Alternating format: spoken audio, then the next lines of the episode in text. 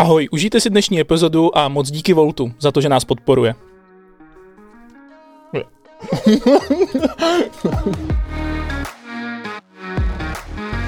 Vítám tady Dana Vořechovského. Ahoj. A Honzu Růžičku. Čau. Eh, díky, že jste přišli. Hele, co se vlastně děje na tom Tajvanu? Čeká nás nějaká třetí světová válka? Nemyslím si, že nás čeká třetí světová válka. Myslím si, že válka nás nečeká v příštích několika letech, ale to, že atmosféra houstne a, a voda v hrnci a její teplota se zvyšuje, je evidentní. A není to jenom o té jedné návštěvě minulý týden. Uh, jo, připojuju se k tomu a uh, já jsem teda předpokládal, že o tom budeme mluvit trošku uh, do hloubky, to znamená, že, jasně. že už mám začít, jakože no, jasně. vysvětlovat, jak vlastně ano. Uh, historii Tajvanu tady, jak k tomu došlo, k tomu současnému stavu, nebo Přesně, protože uh, řeknu vám, co si jako myslí obyčejný člověk zvenku. Jo, os, velký ostrov u Číny, 20 milionů obyvatel. Uh, já už teďka nějak tak vím, že, utek, že tam utek jeden velice jako uh, důležitý člověk, že vlastně při revoluci, že tam bylo dlouho staný právo, ale tak pořád jako nechápu, jak, nebo nevím, jak to ty Číňani berou a co se teda děje. Fakticky je to tak, že Tajvan byl součástí Číny nějakých 10 let, jako provincie a to bylo v letech 1885 až 1895. E, I předtím, před tímhle vlastně kratoučkým obdobím, tak e, na tom ostrově, nebo asi polovinu toho ostrova, e, ovládala tehdejší vládnoucí čínská dynastie manžuská.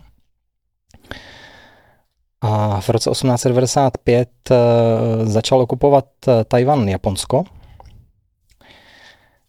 toho, eh, to se tam udrželo až do nějakých, do, do konce druhé světové války 1945, kdy eh, kapitulovalo a vzdalo se toho ostrova v rámci repatriací eh, po druhé světové válce.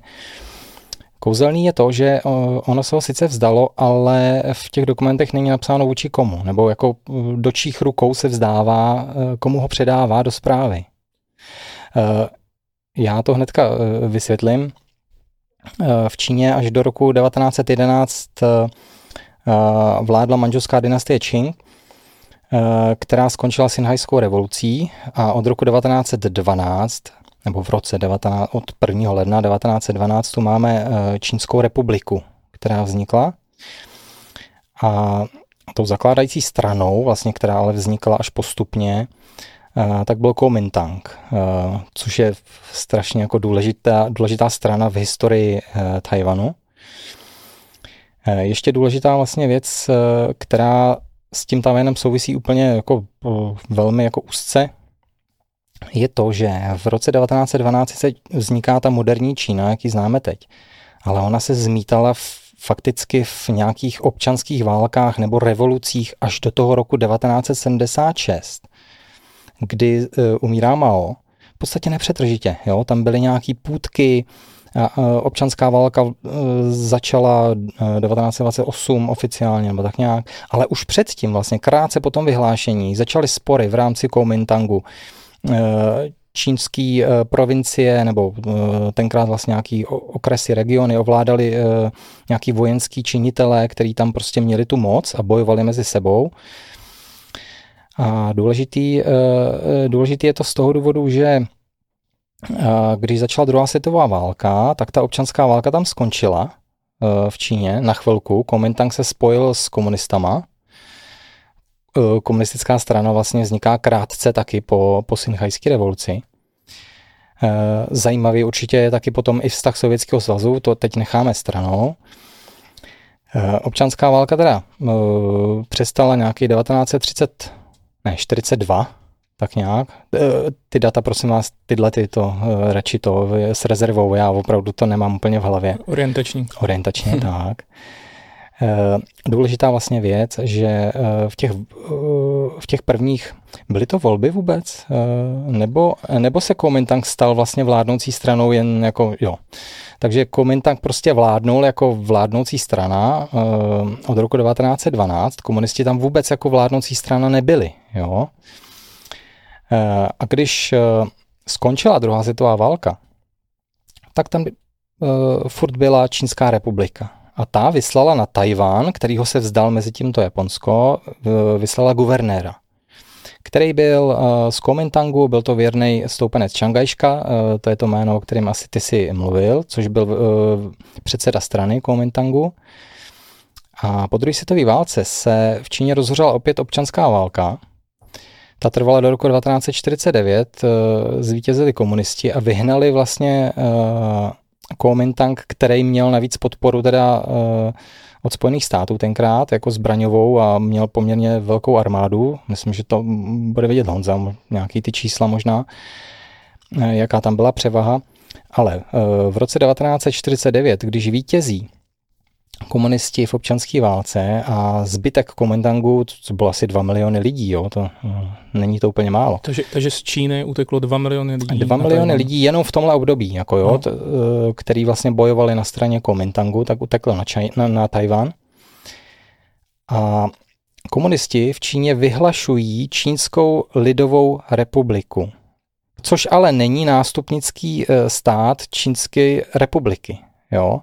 Kuomintang jako vládnoucí strana Čínské republiky uprchla na Tajván a tam vlastně pokračuje ta historie Čínské republiky jakože svébytního státu.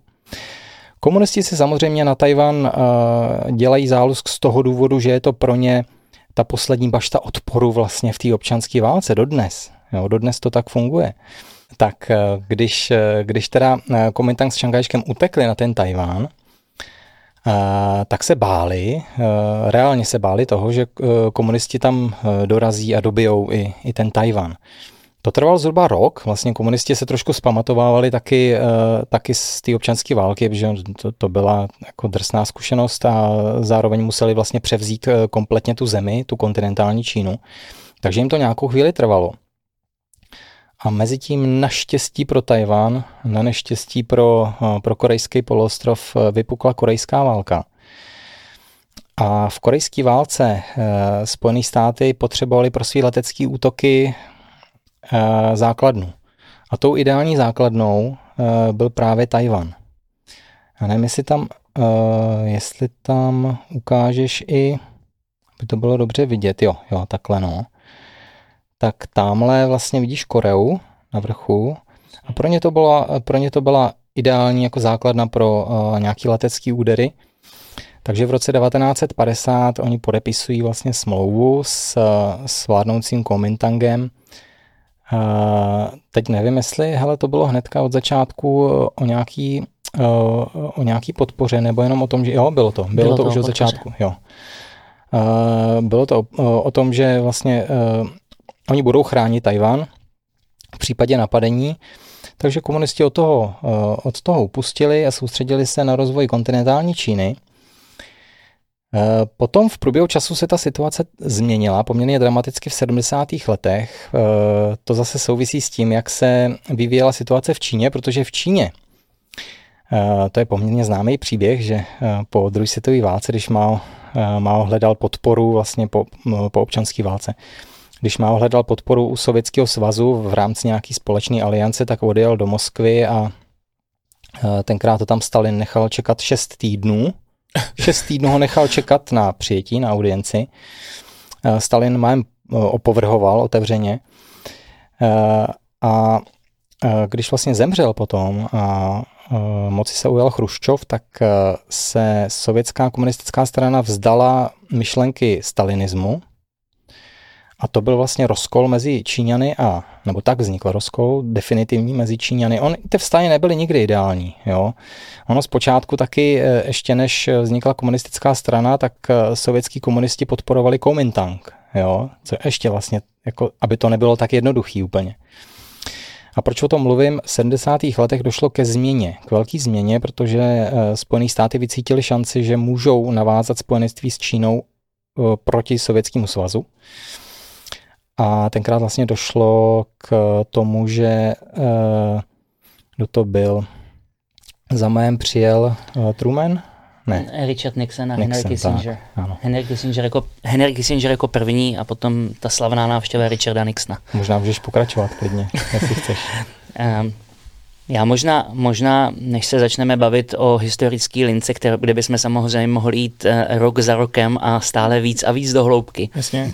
Já možná do, do té polévky uh, uh, sladko-kyselé omáčky uh, zkusím hodit pár dalších ingrediencí, které jsou podle mě důležité nejen pro vztah Tajvanu a Číny, ale vůbec pro pochopení Číny jako takové.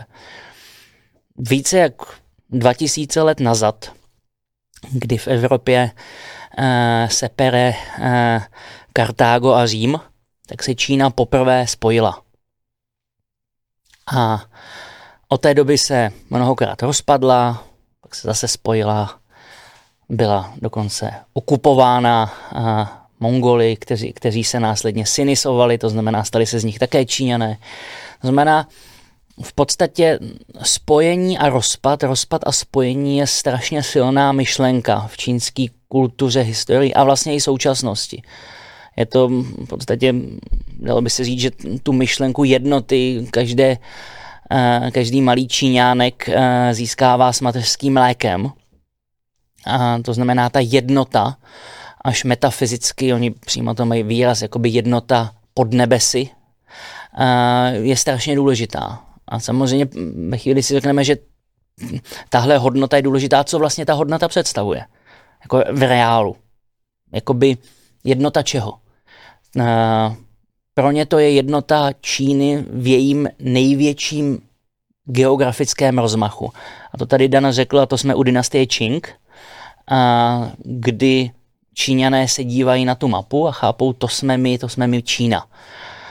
Bavíme se tady o Tajvanu, mohli bychom se stejně tak bavit o severním Větnamu, který Čína také mnoho desítek let považovala za svůj. Tady se možná hodí i uh, říct rovnou, uh, jak se jmenuje Čína v čínštině, což je země středu, Zhongguo. Oni se vždycky vnímali jako střed civilizovaného světa. No, já jsem na tohle našel úplně skvělou mapu, kterou nevím, jestli uh, Evropani znají. A vlastně je to je to tohleto, což vlastně je celkem překvapující, protože ono to eh, zobrazuje právě tu Čínu, tak jak říkáte, jako eh, zemi středu. A oni se tam vnímají jako středbod, středbod všeho, by se dalo říct, nebo že jsou jako nejdůležitější. Historicky to tak bylo, ano. Všichni hmm. ostatní byli barbaři a oni vlastně byli ti nositelé té kultury že, v tom regionu. Ještě navážu na Honzu, ta historie je ještě zajímavá v tom, že jednak se tam střídají vlastně Vždycky tam byl nějaký boj o to sjednocení, tam nastupuje ta dynastie, pak bylo období toho rozkvětu a pak zase úpadku té dynastie, rozdrobení a, a znova. Jo, to bylo vlastně, furt se to střídalo.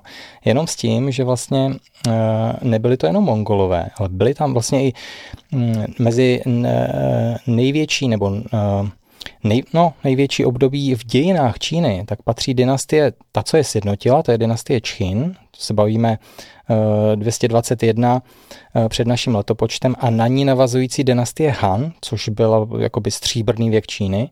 A potom nastává ten zlatý věk Číny, to se bavíme o nějakém 7. století až 12. století a dynastie Tang a dynastie Song a eh, třeba dynastie Tang a předchozí dynastie Sui, která sjednotila Čínu po nějakých eh, tři, třech stoletích rozdrobenosti a vlastně faktického Eh, faktických rozporů mezi prostě boj, boj o moc klasický, tak to byly dynastie, které nepocházely z Číny. Jo? Dynastie Sui Tang vůbec nebyly čínské dynastie v podstatě, jo? nebo jako čínského původu. Abych to tak nějak schrnul, tak Čína se několikrát rozloučila, pak se zase sloučila a kam nás to vlastně zavádí, co se týče Tajvanu? Čína touží po jednotě. V jednotě v nejširší geografii, které dosáhla. Nám to může v Evropě připadat zábavný. Já občas říkám na přednáškách, to je něco jako kdybychom my plakali za podkarpatskou Rusí. A tady jsme dělali demonstrace, že chceme zpátky podkarpatskou Rus. Pro nás Evropany tohle je nepochopitelné, ale u nich to není jenom o vládnoucí třídě, to, to je to, čemu ty lidé věří. Proto taky, eh, kromě velkého tématu Tajvanu, jsme už zmínili téma Severního Větnamu. A zároveň se můžeme bavit o těch západních provinciích, kde i Vojto tady z tvý mapy je krásně vidět, že tam tak jako nic moc není. Silnice jsou na východě, silnice nejsou na západě. Také tam skoro nikdo nebydlí. Ale to je prostě ta naše geografie, které chceme dosáhnout. A, takže to je, to je nějaká, řekněme, ultimativní a, čínská vize, která je navíc dvakrát podtrhnutá tím, co se dělo především v 19. století a částečně ve 20. Chaos, rozpad, nejednota, miliony mrtvých, ať už uh, díky válkám v 19. století, především těm, in, těch, těm interním, těch, těm občanským, Uh, následně války ve 20. století, opět války občanské, ale samozřejmě Japonci, uh, obří téma pro kohokoliv v, v Číně, tak jako my máme v Evropě Terezín a Osvětim, oni mají svůj Nanjing a, a památník obětem a, a těch masakrů, které japonští vojáci dělali. No a samozřejmě další ingrediencí těch 150 let, řekněme, hrůz, oni považují nás, Evropany, Západěny, opiové války, obří téma, vypleněný Peking. Málo kdo ví tady na západě, že evropské armády na konci 19. století opakovaně dobili Peking. To znamená, všechny tyhle hrůzy a oni vnímají velmi citlivě a o to víc teď vlastně touží po té své jednotě mohli bychom říct z našeho pohledu až absurdním způsobem. Um, myslíš si, že to ještě vlastně Číňani, jako, dalo by se říct, nezapomněli Evropanům, jak je ponížili? Mm, určitě to nezapomněli a propaganda jim to ráda připomene. Jenom z, jako vlastně z mýho pohledu ještě, nebo tak jak vlastně vnímám Tajvan, tak oni mají hrozně blízko svých hranic demokratickou zemi, by se dalo říct, která ukazuje možná i jiný systém, jako, fun, jako že v Číně je úplně jiný systém než na Tajvanu, jestli, jestli se nepletu. A není i třeba tohleto problém, proč se to vlastně Číně nelíbí? Já si myslím, že tohle, tohle je vlastně velký téma asi nejen pro náš podcast dneska, tohle tady určitě budeme mnohokrát zmiňovat, ale pro jakýkoliv vnímání Čína versus Západ, ale taky třeba Indie versus Západ, nebo taky Indonésie versus Západ. My uh, jsme si navykli, a je to, ty jsi to tady hezky ukázal na té, na, na té mapě, uh, kde je Čína ve středu. Na našich mapách je Evropa ve středu. To znamená, my samozřejmě logicky uh, poměřujeme a chápeme svět skrze naše informace, naše kategorie, naše pohádky, kterými vykládáme svět. A máme tak nějak automaticky pocit, že ostatní vykládají ten svět pomocí stejných pohádek, ale ty Číňané mají jiné pohádky. Je otázkou, zda jakoby demokracie v našem slova smyslu, liberální evropská nebo západní demokracie vůbec rezonuje v čínských hlavách. Nemyslím si, že tohle a priori je ten problém pro státostranu, tak se oficiálně dneska v Číně nazývá ta vláda hrdě. Bylo to císařství více jak 2000 let. I my se v dějepise na základní škole učíme o e, kulturách čtyř řek. E, Egypt už není, Mezopotámie už není, zbyly pouze dvě, Indie a Čína. To znamená státy lomeno civilizace, oni se považují za civilizaci a civilizace, která funguje tady 2000 let, proč ona by se měla ohýbat před liberální demokracií, která je tady několik století maximálně, když bychom řekli, má mnoho problémů a Číňané především za těch 40 let toho klidu, jak řekl Dan, někdy od roku 76, hm, tak oni mají pocit, že jsou velmi úspěšní. A to je, ta základ, to je čínská pohádka. Čínská pohádka je o tom, že vláda je úspěšná a legitimní právě tím, že je úspěšná. Ve chvíli, kdy dodáš lidem to, co oni chtějí, především v ekonomické kategorii, samozřejmě i bezpečnost, klid, jednota, tak to je úspěch. To bylo i historicky, jo? jako v rámci dynastií. Vlastně dynastie na tom eh, měla založeno, eh, založeno svoje opodstatnění, nebo ten mandát nebes vlastně byl, byl, byl založený na tom dle, že ta dynastie dobře slouží svému lidu. Jo, ten panovník sám vlastně musel jít příkladem všem a kdykoliv nějakým způsobem selhal, tak se toho někdo mohl chopit a argumentovat tím, že ta dynastie ztratila důvěru nebes a že eh, je tady někdo jiný oprávněn tu dynastii svrhnout. Já bych ještě jenom k tomu sjednocení eh, takový dva body. Eh, fakt je důležitý podle mě to, že v Číně nebyl klid od roku 1912, od té synchajské revoluce, až do roku 1976, kdy zemřel Mao, protože nejdřív tam byly v podstatě mm, neustále občanské války a pak za Mao. Za Mao to byly ne úplně občanské války, ale všechny ty věci, které tam byly, jakože velký programy na podporu ekonomiky, které skončily velkou katastrofou jako velký skok vpřed a potom kulturní revoluce, která vlastně e, znamenala nepokryté vraždění a, a e, šlo jenom o to, že se má potřeboval zbavit nepohodlných lidí a masko, nebo v vozovkách to maskovalo za, za nějakou kulturní revoluci. Tak to je první věc. A druhá věc, Eh, ještě k tomu sjednocení s Tajvanem. Eh, strašně důležitý je, že eh, Číně vládnou komunisti nebo komunistická strana, která, pro kterou je to právě naprosto podstatný, že ten Tajvan je ta, ta poslední vlastně, to poslední území, který zbývá, že jo? aby se vypořádala s Kuomintangem. Já myslím, že to je historicky prostě daná věc. Myslíte, že se že nějaký scénář, kde se vlastně vyhneme tomu, že tam nebude nějaký velký válečný konflikt, že to nebude násilím? Hmm, teďka vlastně to, jakým způsobem se k tomu staví Spojené státy, tak eh, si myslím, že to do značné míry eh, pomáhá tomu, aby se ta situace, ona nebude klidná, jo, to jako si musíme říct otevřeně, ale myslím si, že to pomůže jakýsi stabilitě eh, v tom regionu. Eh, důležitým momentem vlastně v Číně ještě eh, teďka jsou podzimní volby, eh, volby do volby vedení strany, že čínská komunistická strana má po pěti letech sjezd, na kterém se bude volit vedení strany potažmo státu, protože, jak už řekl Honza, státostrana v Číně je to prostě stát a strana jedno. Jo, to je jedno a to samé. A tohle s tím souvisí. Všechny ty hrátky, vlastně, které vidíme, to, co, jak, jak, jak se k tomu staví současný prezident eh, Xi Jinping, tak eh, řekl bych, že tohle je eh, velmi důležitý moment, ten, ten sjezd komunistické strany, protože se bude rozhodovat o dalším období. Xi Jinping si v roce 2018 za podpory svých věrných vynutil změnu ústavy, aby eh, mohl kandidovat eh, na pozici předsedy strany i ve třetím funkčním období, což eh, nebylo možné od roku, neřeknu to přesně,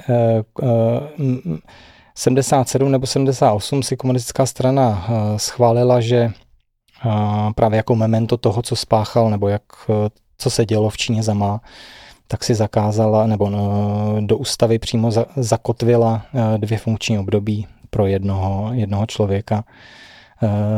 Si tím Pink to změnil a to je vlastně, a to, to s tím souvisí prostě, jo. budou volby, jednak budou volby a za druhý prostě je to důležitý z toho důvodu, že si tím Pink téměř jistě jo, se stane eh, znovu předsedou strany a prezidentem země eh, ve třetím funkčním období. Já zůstanu ještě u toho Tajvanu, protože tak teď jsme tady udělali paletu témat a o každém bych jsme mohli mluvit poměrně dlouho já možná řeknu tři imprese. Ta první imprese je opravdu ta základní. Jednota, respekt, pocit vítězství. Tady je ten důležitý střed, který vlastně není mezistátní, to je mezistranický. To znamená čín, čínská komunistická strana versus Kuomintang. A snaha jakoby přemostit těch 150 let, není to jenom to to 20. století toho chaosu, ale vlastně i to 19. století. Proto Číňané to nazývají dneska Great Rejuvenation, to znamená, my chceme znovu obnovit tu naši zašlou slávu a ještě ji povýšit dál. Takže tohle jsou všechno věci, které jsou dneska, ne dneska, které jsou dlouhodobě alfou a megou čínského eh, počínání, eh, kterému je všechno podřízeno. Oni chápou, že se stává na té cestě na, na, ten, k tomu znovu rozkvětu spousta chyb. Uh, v Číně je dneska klidně možné se bavit o chybách Mao Tse-tunga. Není to vůbec problém, je možné se bavit o kulturní revoluci, je možné se bavit o skoku dopředu, ale oni vám na, tom, na, na to řeknou, podívejte se, to bylo nutné na té cestě dějin, prostě ta hodnota toho znovu sjednocení, ta vyváží všechno ostatní. A to je ten velký, jako, to je, to je tam ten Mauf odkaz. A zároveň poté stejně tak vám řeknou, budeme se tady dneska bavit hodně o ekonomice, oni vám řeknou, ano, Deng Xiaoping, extrémně důležitý bod, on má místo na piedestalu právě proto, že tu sjednocenou zemi dokázal znovu pozvednout ekonomicky. Ale ani jeden z těch dvou to není ta endgame. Teď přichází další krok a tady samozřejmě se profiluje, sebe profiluje ten současný čínský prezident, že on má další tu obří historickou úlohu dosjednotit ta čínská území. Tak to je druhá imprese. A teď ta třetí konkrétní a, a na ní si manifestujeme i to, jak právě my, Evropané nebo Západěné, chápeme svět jinak a hrajeme jiné hry uh, než ostatní, myšleno hry, že si hrajeme a málo kdy chápeme, že ta jiná strana vlastně hraje úplně jinou hru. Já si myslím, že v tom minulém týdnu zvítězily obě strany. Já si myslím, že mm, jakoby ve své hře, kterou hraje, hrajeme, když to řeknu my jako Západ, který byl v minulém týdnu nějakým způsobem reprezentován, ať organicky nebo, nebo náhodně Nancy Pelosiovou, tak my jsme ve své hře vyhráli, ale Číňané hrají jinou hru a oni také vyhráli. To znamená hru, jakou hrajeme my, že Nancy Pelosiová někam přijela, jakoby dosáhli jsme svého, jakoby prolomili jsme tu bariéru i mentální, že vlastně není možné na Tajvan jezdit. Zároveň jsme nadšení z toho, že ta čínská reakce byla výrazně jakoby míru milovnější nebo mírnější, než, než jsme čekali. To je to naše vítězství a naopak se tomu smějeme. Oproti tomu ta čínská strana, to, eh, která hraje jinou hru. Já vždycky říkám, že my západěné hrajeme šachy, což je přímočárá hra, kdy se svou armádou jdu proti armádě protivníka velmi jasně, direktivně, ty pravidla jsou tak napsané, jdu, po, jdu zničit toho eh, krále protistrany. Tak Číňané hrajou Go. Go je hra nepřímá. A to znamená, kdo nezná Go, tak možná zná evropskou zjednodušenou verzi, která se tady prodává jako hra Otelo, nebo úplně, úplně můžeme jít na, na, do, do našeho dětství, můžeme si bavit o piškvorkách. To znamená, že opravdu nějakým způsobem se snažím uh, ob, obklíčit protivníka a jednou jakoby můžu mít pocit, že vyhrávám, nakonec když někdo udělá tah, který nepředpokládáš, tak uh, vyhraje on. No a Číňané mají pocit, že oni dokázali obklíčit Tajvan. Ani v té největší krizi, která byla doteď, tajvanská krize, to bylo v roce 1996, tak eh, Číňané neobklíčili nějakým vojenským cvičením Tajvan. To se jim podařilo teď. To znamená, tě v tom roce 96 pouze mohutně cvičili v té tajvanské úžině. Možná, když přiblížíš tu mapku, tak v podstatě tam vidíš na čínské straně v provincii Fujian a na, na, pak máš tajvanskou úžinu, která je 130 km široká a pak máš hned naproti šia, městu Xiamen máš město Taichung. Teď Číňané uh, cvičili mohutně kolem celého ostrova. Narušili jeho teritoriální integritu, narušili dokonce japonskou teritoriální integritu. A důležité je, že v těch minulých pár dnech se na Tajvanu nebo z Tajvanu příliš mnoho nelétalo, rozhodně supply chainy, to znamená dodavatelské řetězce, úplně nefungovaly. To znamená, Číňané si vlastně v praxi, aniž by kdokoliv protestoval příliš, protože lidé se báli, že bude daleko větší střed. To znamená, Číňané si vyzkoušeli blokádu Tajvanu. A tak jako po tom roce 96, čas od času se e, čínské námořnictvo armáda a, letectvo cvičili v té tajvanské úžině, tak já jsem, já, jsem, já jsem přesvědčen, že vlastně to, co teď můžeme v příštích měsících a letech e, e, zažívat, je, jsou další taková zábavná cvičení. A poslední bod Budiš, samozřejmě nikdo nevíme, jak bude historie vypadat do budoucna, Číňané ale říkají, a tady jsme zase u, u, u těch paralel, uh, oni říkají, hele, naš, naše císařství, naše země je tu 2000 let. My umíme čekat. Jak dlouho, to jsou, jak dlouho tu jsou Spojené státy americké. A vlastně ví, vidíme, tady navazuju na Dana, že Číňané na ten Tajvan čekají už od roku 1949.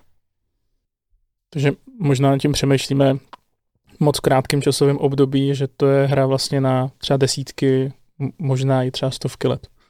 Perlička je, že vlastně uh, Honza zmínil provincii Futien a guvernérem provincie Futien byl uh, v dekádě uh, 2000-2010, teď nevím, zase jo, nevím z hlavy, v kterých letech nějak 2007 až 9, tak nějak byl guvernérem současný prezident Xi Jinping, který tam mimo jiné lákal tajvanské podnikatele.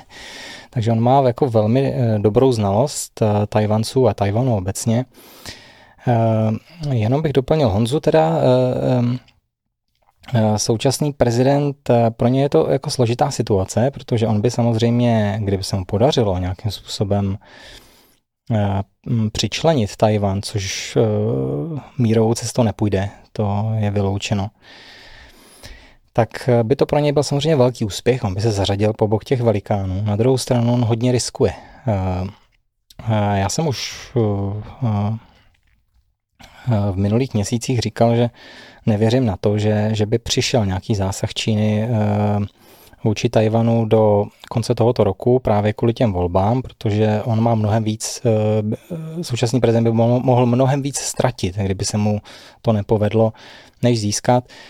S tím souvisí to, že čínská armáda eh, nemá žádnou vojenskou zkušenost vlastně od konce druhé světové války. Jo? To znamená, že ona není prověřená v praxi nebo v nějaký skutečným, nějakým skutečným ozbrojeném konfliktu a nikdo nedokáže pořádně vlastně odhadnout, jak by se, eh, jak by se popasovala vůbec s tím napadením. Navíc, eh, navíc Tajvan tím, že ten útok čeká a tím, že je to ostrov, tak lze předpokládat, že by ten konflikt byl mimořádně krvavý.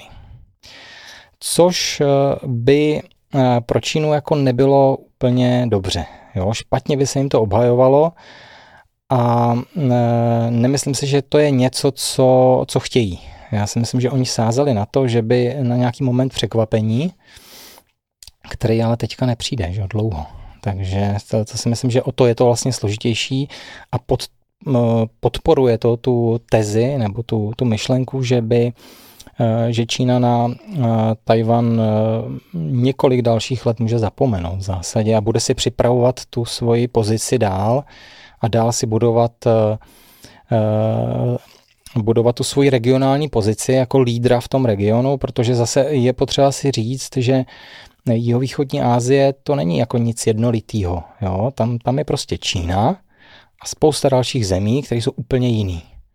Jo? Takže oni to nevní, oni nevnímají ty ostatní jako Čínu, jako že uh, to je náš vzor, to je něco uh, jako přirozený lídr. Ne, Čína je prostě tak svébytná země, tak svébytná ekonomika obecně, eh, že to takhle nelze jako v, eh, říct. Ty jsi použil výraz lídra v regionu. Mně spíš přijde podle toho, co jsem si vlastně zjišťoval o Číně, že ona chce být lídrem jako, spíš jako celého bez, světa. Ne? Bez pochyby chce, ale nejdřív si musí vybudovat tu svoji pozici, pevnou pozici v tom regionu, že to si myslím, že zdaleka není jako dobudovaný. Ona potřebuje uh, vyřešit i svoje vztahy s Indií, že, které jsou mimořádně komplikovaný a uh, i souboj vlastně s Indií, uh, teď nemyslím válečný konflikt, ale zejména hospodářský souboj s Indií, bude v těch nadcházejících letech nepochybně mimořádně zajímavý sledovat, protože Indie má stejné ambice. Že Indie taky se chce stát nejdřív vlastně regionálním lídrem a potom třeba uh, pomýšlet i vejš. E, ještě k tomu útoku na ten Tajvan. E, já jsem našel na internetu takovou celkem zajímavou fotku, že si vlastně Číňani postavili v Mongolsku repliku e, tajvanského prezidentského paláce, aby si nacvičili ten útok, jako na, teďka má Tajvan prezidentku, že jestli se nepletu. Je tohle to jako normálně, to jako nacvičují vlastně?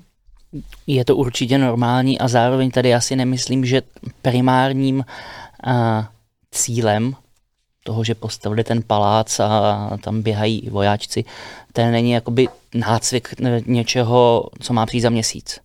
Ale do jisté míry je to jakoby horší, protože to je psychologická hra, to je psychologický nátlak. O tom jsem přesvědčený. To jsou, to jsou ty tanky, které teď minulý týden jezdili po, po těch plážích provincie Futien. To znamená, eh, ty vlastně se snažíš demoralizovat protivníka, což je vlastně v nejlepších, eh, v nejlepších eh, hm, historických zkušenostech umění války, Uh, to znamená zase jakoby ta psychologická hra, která je, je tam důležitá. A k tomu vlastně můj názor je, že já si nemyslím, že i z těch důvodů, co říkal Dan, že můžeme čekat hm, útok na Tajvan tento nebo příští rok, ale uh, blokády, to si dovedu představit. Dovedu si představit uh, uh, naruši, narušování letového prostoru až tak, že třeba nebude možné uh, lítat dovnitř a ven, přesně to, co se stalo v těch posledních dnech. Uh, business bude z toho určitě ve, ve stresu a tím teď myslím ten mezinárodní business. American Chamber of Commerce už vydali zprávu, uh, že uh, Fortune 500 companies, které mají třeba jedno ze svých sídel globálních třeba na Tajvanu, tak už začínají teď po tom minulém týdnu řešit, chceme vůbec na Tajvanu mít, chceme tam mít naše expaty, jejich rodiny.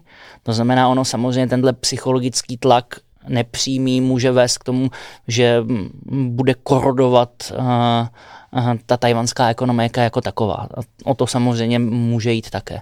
Takže postupně v těch intencích hry Go obkličovat Tajvan. Nemyslím si, že můžeme čekat nějaké vylodění ala vylodění v Normandii, my máme dvě historické zkušenosti, kdy armáda, která byla ve své době nejlepší nebo největší na světě, což byla Napoleonova armáda, tak těch 50 kilometrů eh, do Douvru se nedostala nikdy a analogicky v roce 1940 po všech obřích vítězstvích těch v roce 39-40 německá armáda se také nikam nedostala. To znamená, ono, uh, tajvanská úžina je širší, 130 km, jak jsem říkal, není to vůbec jednoduché se dostat z bodu A do bodu B. To znamená, ne, a Čína, Číňané to dobře ví, a přestože jejich armáda roste, sílí, v žádném případě to není mm, a, žádný David, spíš to začíná už vypadat jako Goliáš, ale ta geografie je pro ně velmi nepříjemná. A ještě taky možná pro ně nepříjemný to, že vlastně Tajvan eh, chrání Spojené státy. Jestli jsem to dobře pochopil, je to tak? To, to samozřejmě je součástí té hry, ta hra už je pak jako globální, uh, velmi nebezpečná samozřejmě na všechny strany a proto já třeba tady jakoby opakuju to slovo blokáda uh, nebo uh, můžeme se bavit bezletová zóna, proč na to máme tady historickou zase paralelu a to je Sovětský svaz a Spojené státy americké v průběhu kubánské krize. Znamená, já si dovedu představit, že to by mohla být nějaká z reakcí do budoucna, kdyby třeba američané instalovali nějaké, nevím, nejsem expert, ale lepší zbraně, lepší rakety, etc. a dovezli tam lepší letouny na Tajvan, tak dovedu si představit, že takhle by ty Číňané mohli reagovat uh, v těch příštích letech. Samozřejmě uh, to riziko může být vždy i v náhodě. My víme dneska, že v roce 1914 a ta světová válka začala vlastně až absurdně. A to, že najednou všichni si vyhlásili, vyhlásili válku navzájem, nemělo vůči tomu činu, který se stal v sérii vůbec žádný důvod. A ta náhoda a chaos můžou tady hrát taky roli. Může tady, může tady být výrazným stresovým faktorem, že na jednu stranu, teď, teď budu říkat za tu americkou stranu, že američané budou říkat, eh, Čína je náš historický rival a my teď potřebujeme jít proti ní se vším, co máme, protože prostě pokud ona ještě víc posílí, tak, eh, eh, tak už to nezvládneme. Tomu se v historii nebo ve strategii říká takzvaná Tukididova past, což je ze starého Řecka. Nepůjdu teď, nepůjdu teď zase dělat historický exkurs, ale doporučuju, doporučuju vynikající knihu eh, Grahama Ellisna, jednoho z největších dneska expertů na Čínu, který právě napsal knihu Tukididova past, že vlastně ta válka může přijít hypoteticky, protože uh, se obě strany tak vzájemně vyděsí, že ta válka bude nezbytná. A z druhé strany řeknu, zase toho čínského pohledu, a Dan už to tady zmínil, eh, čínskému prezidentovi, myslím, že je ještě táhne na 70, je mu 69, pokud si dobře pamatuju. To znamená i když ta změna ústavy a všechno, co si zařídil, věřím tomu, že bude znovu zvolen teď na podzim, ale kolik dobrých let před sebou má? Pět, deset? No a následně, jakoby, jestliže chce skončit v těch, v těch análech jako jedna z významných postav čínských dějin, tak on potřebuje nějaký velký úspěch. Mao Tse-tung sjednotil zemi. Ten Xiaoping ji nesmírně ekonomicky pozvedl. On, je logické, že, to, že ta ega nějakým způsobem chtějí se posouvat dopředu a jedno takové ego tady máme, nedaleko našich hranic v Moskvě. To znamená, tady může jakoby přes, přes všechno to, co si tady říkáme o racionalitě, neútoku, o tom, že vlastně maximum, v uvozovkách maximum bude nějaká blokáda, tak samozřejmě ty, ty síly se mohou jakoby chaoticky zvrhnout, že se může stát něco nepředpokládaného, nějaká černá labuť. Skoro bych se na to sázel, že to v podstatě je to tak vždycky. Eh, postava toho prezidenta současného je strašně důležitá i, právě i z hlediska náhody, protože eh, všichni vlastně, kdo znají eh, Čínu a komunistickou stranu tamní, tak sází na to, že bude zvolen, jenže ono může se stát všechno. Strana rozhodně není jednolitá.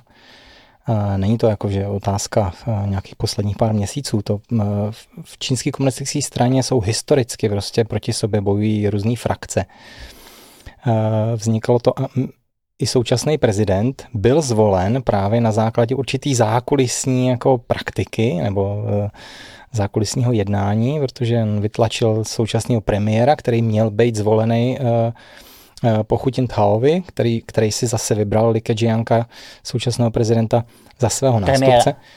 Pardon, premiéra, ano, současný premiér, který může hrát velkou roli, protože to je velký oponent současného prezidenta, byť se to nezdálo strašně dlouho, ale právě od začátku tohohle roku je čím dál jasnější, že, že, že je to jeho velký názorový oponent. Je, mimochodem Li Keqiang je, je čínský ekonom, poměrně liberální bych řekl. A je to, pro mě osobně je to určitá naděje, že to vedení strany, kterým je politbyro, to širší vedení, pak ještě stálý výbor politbyra, který čítá jenom sedm lidí, ale politbyro je složeno z 25 lidí. To je v podstatě ta, ten, eh, eh, ten orgán, který řídí stranu i zemi, fakticky. Eh, tak je mimořádně důležitý, jaký lidi z té strany tam budou zvoleni. Jo? Současný prezident klidně může být znova zvolený, ale je důležitý, jakou bude mít podporu v rámci toho vedení. A tohle může být zase moment, který úplně zvrátí to vlastně ten současný vývoj. Jo? Buď si Jinping výrazně ještě posílí tu svoji roli, a ne, nebo naopak o ní trošku přijde. Což by bylo dobrý i vzhledem, i vzhledem k tomu, Eh, vzhledem ke vztahům s Tajvanem i se spojenýma státama. A kde nás to čeká, tyhle ty volby? Eh, v listopadu. Ale datum ještě není přesně stanovený. Já k tomu doplním, já občas říkám, že Čína je vláda představenstev.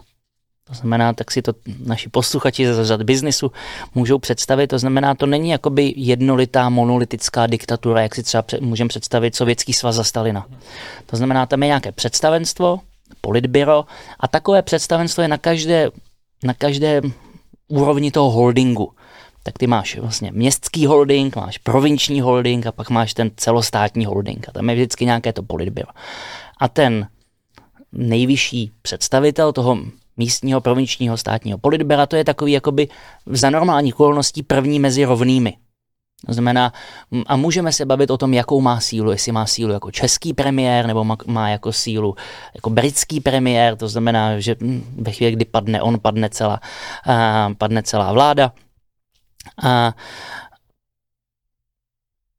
je tady na to, je na to tady dobrá paralela, uh, nebo um, literatura, můžu dokonce říct, uh, zase kdyby si někdo chtěl přečíst, tak vynikající synolog a analytik i čínského biznisu, je to profesor na Oxfordu Kerry Brown, napsal právě knihu s příznačným názvem President Xi, CEO of China, což jako hezky ukazuje na to, jak, jak ta struktura funguje. A samozřejmě ale, tak jako to dokázal Mao, tak jako to v jistém smyslu ale z toho liberálního pohledu dokázal tu zemi přizpůsobit si Teng Xiaoping, tak prezident Xi chce jakoby narušit to představenstvo v tom smyslu, že on bude ten hlavní hybatel.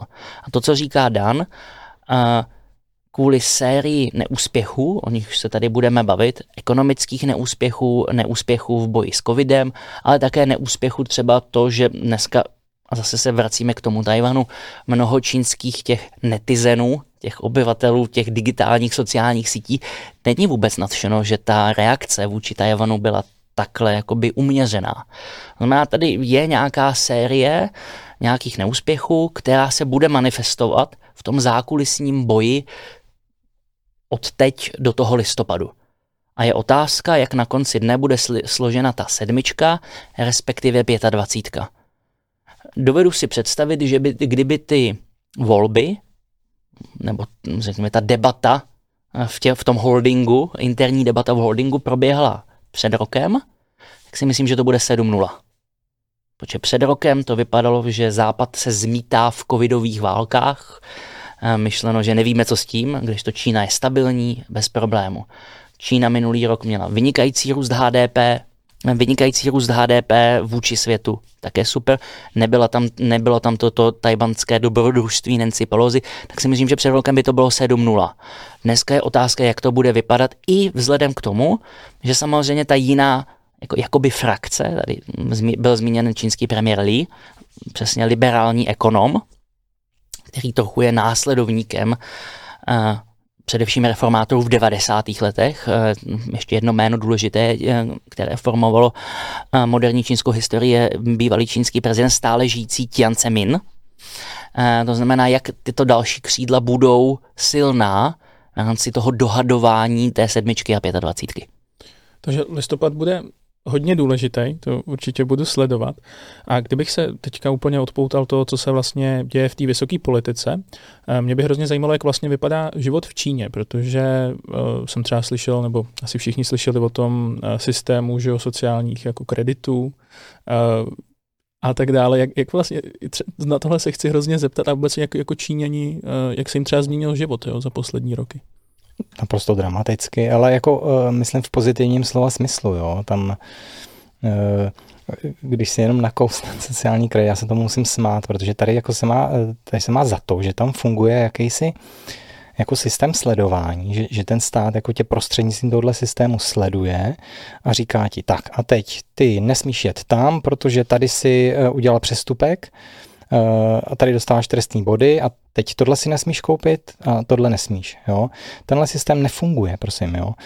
E, to je všechno vize, to je všechno vize, která se, e, kterou se snaží centrální vláda přenést do praxe formou testování na úrovni jednotlivých provincií a měst. Jo? Ten systém je v nějakém režimu testování, ale už strašně dlouho a v podstatě z něho není žádný výstup.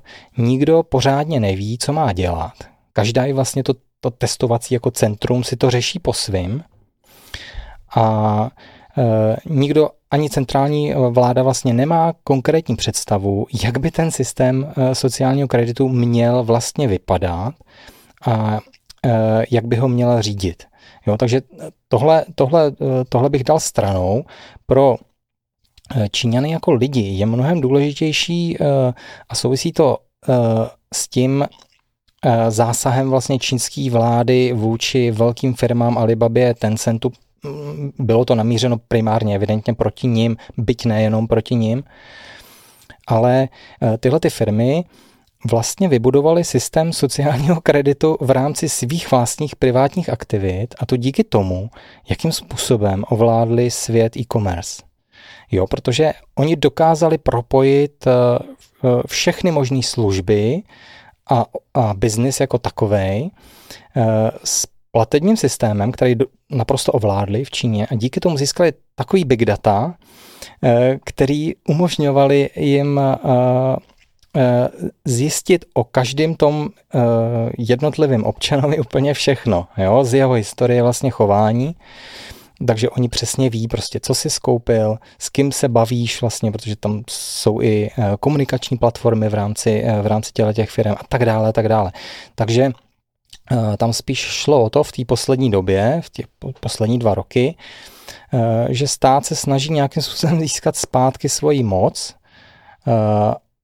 protože Alibaba, ten se už narostli do takových rozměrů a, a takovým způsobem si uh, uzmuli část vlastně té ekonomiky pro sebe, že hrozilo, uh, že na sebe navážou ještě další a stanou se velkým konkurentem. Jo? Pro Čínu je to obrovský problém, protože uh, tím, že, tím, že tyhle dvě firmy hlavně zcela ovládly v podstatě nejenom platební systém, ale do značné míry i finanční, část finančního systému, tak hrozilo, že Číně se vymkne z ruky právě kontrola nad finančním systémem, kde dominují čínský státní banky, což je pro zase, eh, pokusíme se to snad eh, vysvětlit, jak vlastně funguje čínská ekonomika, eh, tak pro čínskou vládu je ta velká bankovní čtyřka státních bank nesmírně důležitá.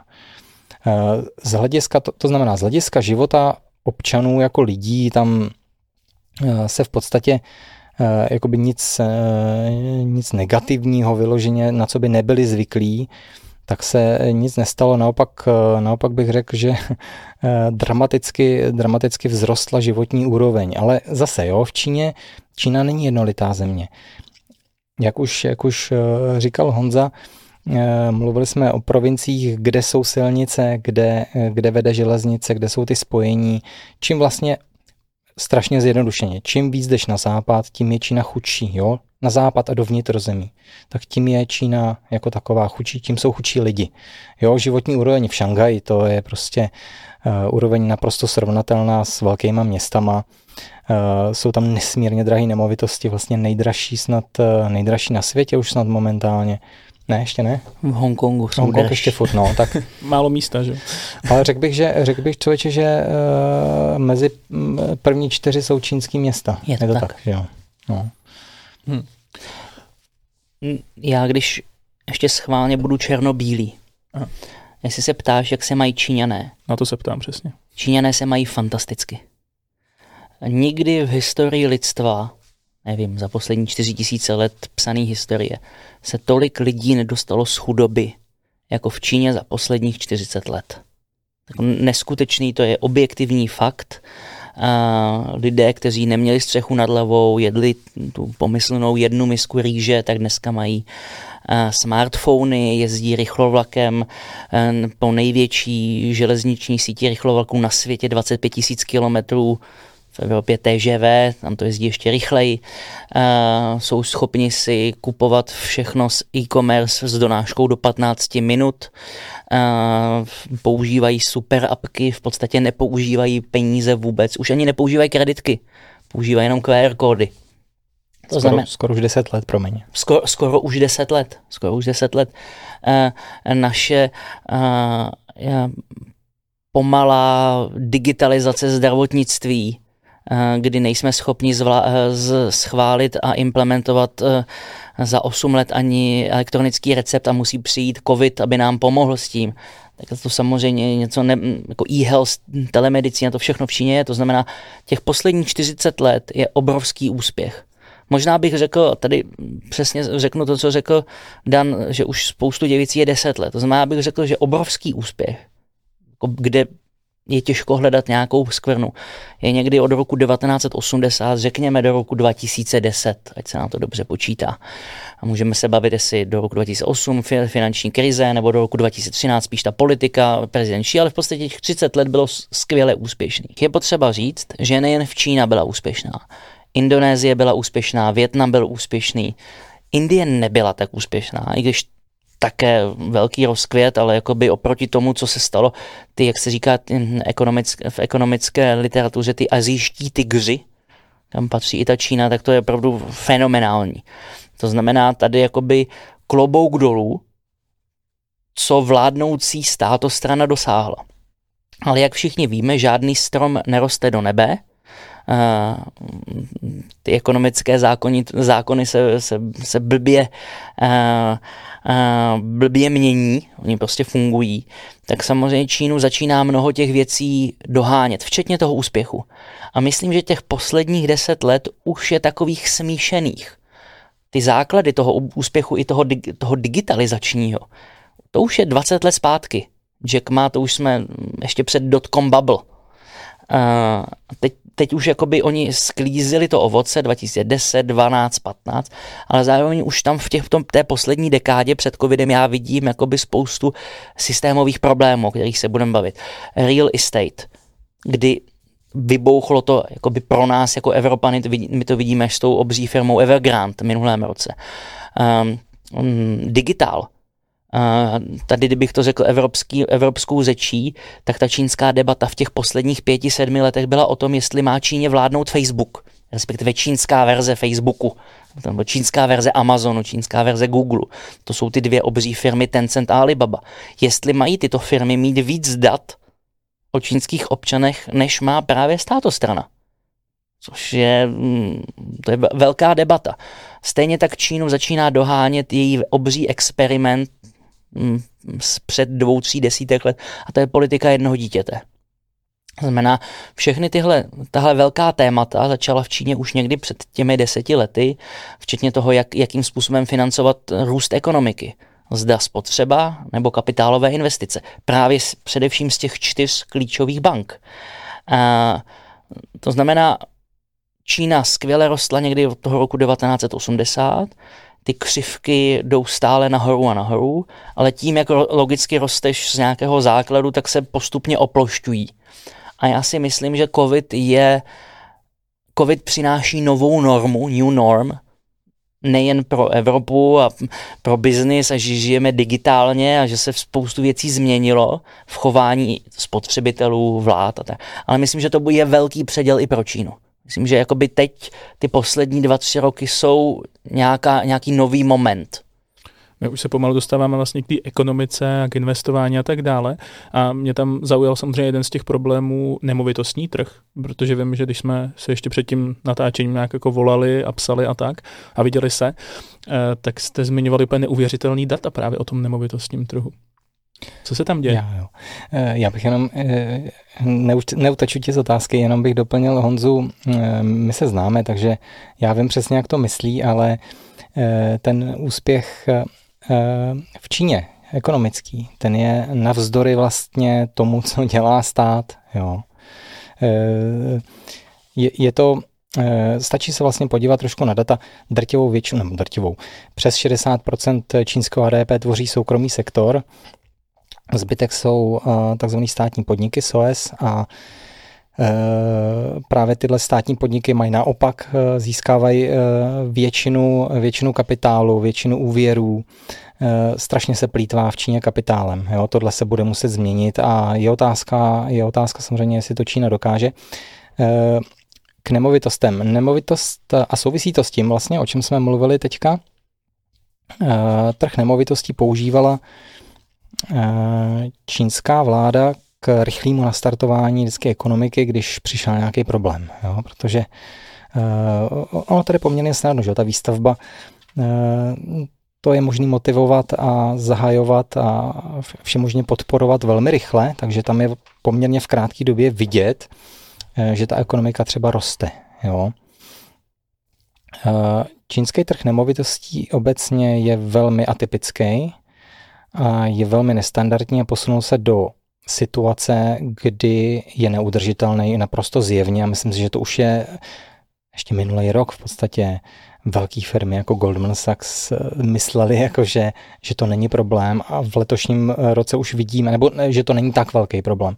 A v letošním roce už vidíme, že i, i Goldman Sachs prostě predikuje uh, Eh, kolik developerů eh, eh, z těch velkých vlastně padne jo, ještě do konce tohohle roku.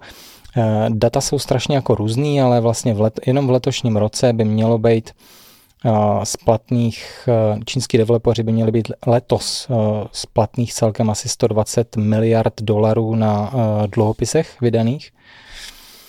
Spousta těch dluhopisů spadá do kategorie, eh, do kategorie junk bonds, respektive eh, dluhopisů, eh, který mají nízký investiční rating od ratingových agentur, to znamená, jsou opravdu velice rizikový. Co je důležitý na čínském trhu s nemovitostma zmínit, je to, že drtivá většina čínských domácností ve městech, to je důležité zdůraznit, eh, Čína je vlastně rozdělená jo, na města a na venkov. Jo, obecně se to tak dělí. Tak ve městech eh, přes 90% čínských domácností vlastní minimálně jednu nemovitost. Ten trh je mimořádně nasycený v tuhle chvíli. Eh, vyvolává to spoustu problémů, protože jednak, určitě se ještě o tom zmíníme, Čína je nesmírně zadlužená země. Eh, i když vlastně veřejný eh, procento nebo veřejné zadlužení na celkovém zadlužení Číny je eh, v zásadě malý, jakoby opticky, no je kolem 60%, hrozně málo, jo, jakože oproti západu, tak spousta celkově dosahuje kolem 300% HDP, tak je to nejvyšší na světě v podstatě už, tak těch 240, eh, tak v těch 240% zadlužení je schovaná velká část eh, veřejného dluhu, protože velkou část veřejného dluhu tvoří dluh těch státních firm, který se započítává ale do toho soukromého sektoru, že to jsou firmy, je to biznis.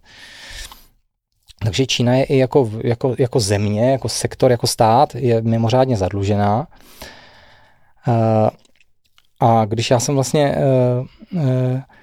nějak minulý rok eh, říkal, že eh, trh s nemovitostmi v Číně je neudržitelný a že očekávám, že, že, to, že, že, že tam bude řada, řada, řada pádů velkých firm. Přišlo Evergrande jako tenkrát vlastně ještě minulý rok vlastně největší čínský developer, eh, který měl, který měl dluh kolem 300 miliard dolarů. Uh, už vlastně tam byly nějaký první, první problémy se splácením dluhopisů. Uh, který byly denominovaný v eh, dolarech. Eh, klíčový je, eh, klíčový je u těch emisí taky v, v jaký měně jsou, jsou denominovaný, protože ty domácí v juanech ty jsou čínský developeři ochotní jako splácet raději než ty, než ty zahraniční emise. A teď jsem se ztratil, protože vůbec, ne, vůbec vlastně nevím, proč jsem začal mluvit o tom zadlužení, ale Eh, faktem, eh, já už vím, eh, o tom zadlužení jsem mluvil z toho důvodu, že v Číně je velmi jako zvláštní systém financování toho, veřejně, toho veřejného sektoru. Naprosto klíčovou součástí financování nebo příjmu těch rozpočtů na regionální úrovni byl prodej pozemků. A i tohle vlastně bylo předmětem regulací ekonomiky z, z centra. Eh, do jaké míry vlastně smějí regiony prodávat eh, pozemky, eh, prodávat ve smyslu pronajímat. Jo? V Číně vlastně soukromně se nesmí vlastnit pozemky, nemovitosti jako, jako pozemky. Takže oni vždycky pronajmou na třeba 70 let tomu developerovi. A byl to obrovský zdroj příjmu. A teď vlastně Čína, když to chtěla ochladit, tak omezila eh, veřejné aukce třeba na, na, na tři do roka jenom a ty regiony přišly o velký zdroj financí, příjmu. A pro ně je to problém, protože jednak z hlediska toho zadlužení a jednak z toho důvodu, že oni zase musí plnit eh, svoji, eh, svůj podíl na rozvoji země, to znamená na investicích do infrastruktury, mimo jiné, a teď jim chybí peníze. Že jo? A teď oni musí hledat eh, nový zdroj příjmu, to znamená, že ono to vlastně vytváří problém ještě na další úrovni, jo, ty reality. Nejenom vlastně hm, problém toho realitního sektoru jako takového, ale ještě problém pro financování těch regionálních vlád, který, a Honza už to o tom mluvil, v Číně ta struktura eh, řízení, nepředstavujeme si to jako, jako zemi, ve které prostě máme centrální vládu, která řídí úplně všechno. Ne, tak to nefunguje. V Číně je ta centrální vláda v Pekingu, která sedí a dejme tomu říká, tam se dělají zákony, jo, to jako, no, ty platí všude, to je jako jo. Ale ta vlastně, ta, ten Peking říká, co se má dělat a ta realizace už je potom na, na provinciích, který mají ale do značné míry uh, určitou autonomii v tom, jakým způsobem budou realizovat ty cíle, které jsou často deklarované velmi volně a oni vlastně, ty, ty provincie spolu soutěží do značné míry v tom, která bude úspěšnější. Jo, což je zase vlastně, ale teď jsme se dostali už od těch realit dál. Uh, Honza, Honza chtěl něco k tomu. Já si myslím, že je čas, kdyby zdal Vojto nějaké grafy. Na, na... Jdeme na grafy. Protože si myslím, že to nás hezky jakoby se řízne, aby jsme, eh, aby jsme měli nějaké, nějakých pár bullet pointů. Myslím, že nejdůležitější grafy, které tam najdeš, je tak já jsem to nazval všechno, a to je ten krásný graf, to je, to je přesně on, co jsi tam měl teď dát. Tak. Uh, to je vždycky, jak já říkám, že úspěch je jenom do času, žádný strom neroste do nebe, pícha předchází pád a tak dále. To znamená, tady to je ten čínský úspěch. Jo, to je ten úspěch, který známe za těch posledních 40 let. To jsou ty úžasné železnice, to je, mm, to je to, že se dostaneš za 4 hodiny z Pekingu do Šanghaje, nebo ze Šanghaje do Shenzhenu, to znamená eh, nejlepší, nejkvalitnější síť infrastruktury dneska na světě. Draze vykoupenou všem. Draze vykoupenou. Jak, jak draze vykoupenou? státní železnice nebo ty rychlovlaky obecně jsou velmi jako neefektivní. No, je, to, je to trošku, trošku černá díra. Navzdory, ale na druhou stranu Čína uh, tu infrastrukturu v zásadě potřebuje jo, k tomu, aby dokázala vlastně obsloužit tu zemi jako, tak, jako takovou. Jí v podstatě jakoby nic jiného nezbývalo. Kdy, kdybych to řekl mm, velmi zjednodušeně. To znamená, ty nastartuješ v, někdy v 80. letech čínskou ekonomiku, která samozřejmě má nějakou nějakou plánovací část, pořád v Číně jsou pětiletky, ale pak samozřejmě tu, jako, až bych řekl, anarchokapitalistickou, má velmi brutální kapitalismus, ale vlastně tak ty, ty potřebuješ mít nějaké velké drivery. Tak ty drivery jsou mm, těch 80. letech a vlastně doteď hlavně všechno, co je velmi kapitálově intenzivní. To znamená, ty stavíš infrastrukturu. Díky infrastruktuře eh, zaměstnáváš desítky milionů lidí. Vytahuješ je tím z chudoby následně zveš firmy, ať to jsou hongkongské firmy, nebo ať už to jsou tajvanské firmy a pak západní firmy, aby se tam v tehdy v 80. 90. letech šila ta trička. To znamená, Čí, Čína se stává jakoby továrnou světa. Rosteš, rosteš, zároveň samozřejmě se snažíš díky tomu udržovat jednak růst ekonomiky, jednak zkvalitňuješ eh, eh, ten systém, to znamená, ta produktivita tě roste z logiky věci. Je to čím dál těžší, protože samozřejmě v rámci produktivity ti pak rostou i, i mzdy, lidé, lidé se chtějí mít lépe, má některé věci jsou neefektivní. Ale ty zároveň jakýkoliv problém, který na té cestě na, máš, vlastně e, překlneš tím, že tam hodíš ještě víc peněz a ještě víc železnic postavíš a ještě víc mrakodrapů postavíš, by the way. E, mrakodrapů, které jsou dneska třeba z dvou třetin prázdné, znám z vlastní zkušenosti. A zároveň tobě se prodražuje ta v uvozovkách montovna. To znamená, ty někdy začátkem nového milénia uh, nalezneš uh, jako bohatství a, a nádheru digitální ekonomiky kdy ti jako rychle roste produktivita, ty jsi schopen té nové generaci dát uh, práci, uh, rostou ti nové fir- firmy, zároveň máš pro ty mladé lidi, který jdou ze školy, máš jakoby tu aspirational práci. Už to není ta montovna, ale je to prostě práce ve firmě, která je třeba víc sexy než je Facebook. 15 let zpátky, ale vlastně i doteď. To znamená zároveň e, spoustu těch lidí z mladé generace, kteří studovali někde na západě, tak oni už tam na tom západě nechcou zůstat, vrátí se zpátky, protože vlastně jsou tady ty sexy firmy, ale ty firmy ti vlastně přerostou přes hlavu. A ty je začneš jakoby jim usekávat ty hlavy, čímž vlastně se dostáváš do, do spirály, která je, je velmi smrtící, ale pořád ty máš ten základní model, kdy ty, řekněme, na té provinční úrovni, v provincii XY, ty, ty nemáš pouze ty velké banky, ICBC, eh, čínská banka je největší banka na světě, myslím Bank of China, China Development, jsou také jakoby všechny ty top banky budou samozřejmě mezi top deseti bankami na světě, ale ty máš i různé provinční banky, které fungují třeba jenom v té dané provincii a ty, na ní, ty nad nimi jako ten místní guvernér nebo stranický tajemník máš jakoby gebír. To znamená, tobě najednou se ta infrastruktura a mrakodrapy a továrny začínají prodražovat, jsou neefektivní. Ty továrny patří také, když to řeknu v uvozovkách, tvé provincii. Zároveň ty tam máš ty banky, no samozřejmě uh, to je už jako reálně finanční spirála smrti, protože ty jako politik chceš splnit ty úkoly, o kterých říká Dan, ty provincie bojují mezi sebou, tak to nejjednodušší, co můžeš udělat, že zavoláš do té své místní banky, hele, vy dáte, eh, vy dáte levný kredit do té montovny, nebo do, to, do té železnice, nebo do, do, to, do té stavby mrakodrapu. A to se tam přesně stalo a závěrem, když jakoby zůstaneme u, toho, u té infrastruktury, u toho real estateu, real estate je 26% čínské ekonomiky. To, to je neskutečná velikost. Další číslo, které můžu říct, že z 15 top developerů v Číny 12 je v, jakoby v těch junk bondech. To znamená 12 z 15 má velké ekonomické problémy. Zároveň, jak říkal Dan, ten trh je přesycen. Přesycen tím, že tam byl opravdu hon na hypotéky v dobrém, to znamená, ti lidé věřili, že to je ta cesta za tím zbohatnutím. Eh,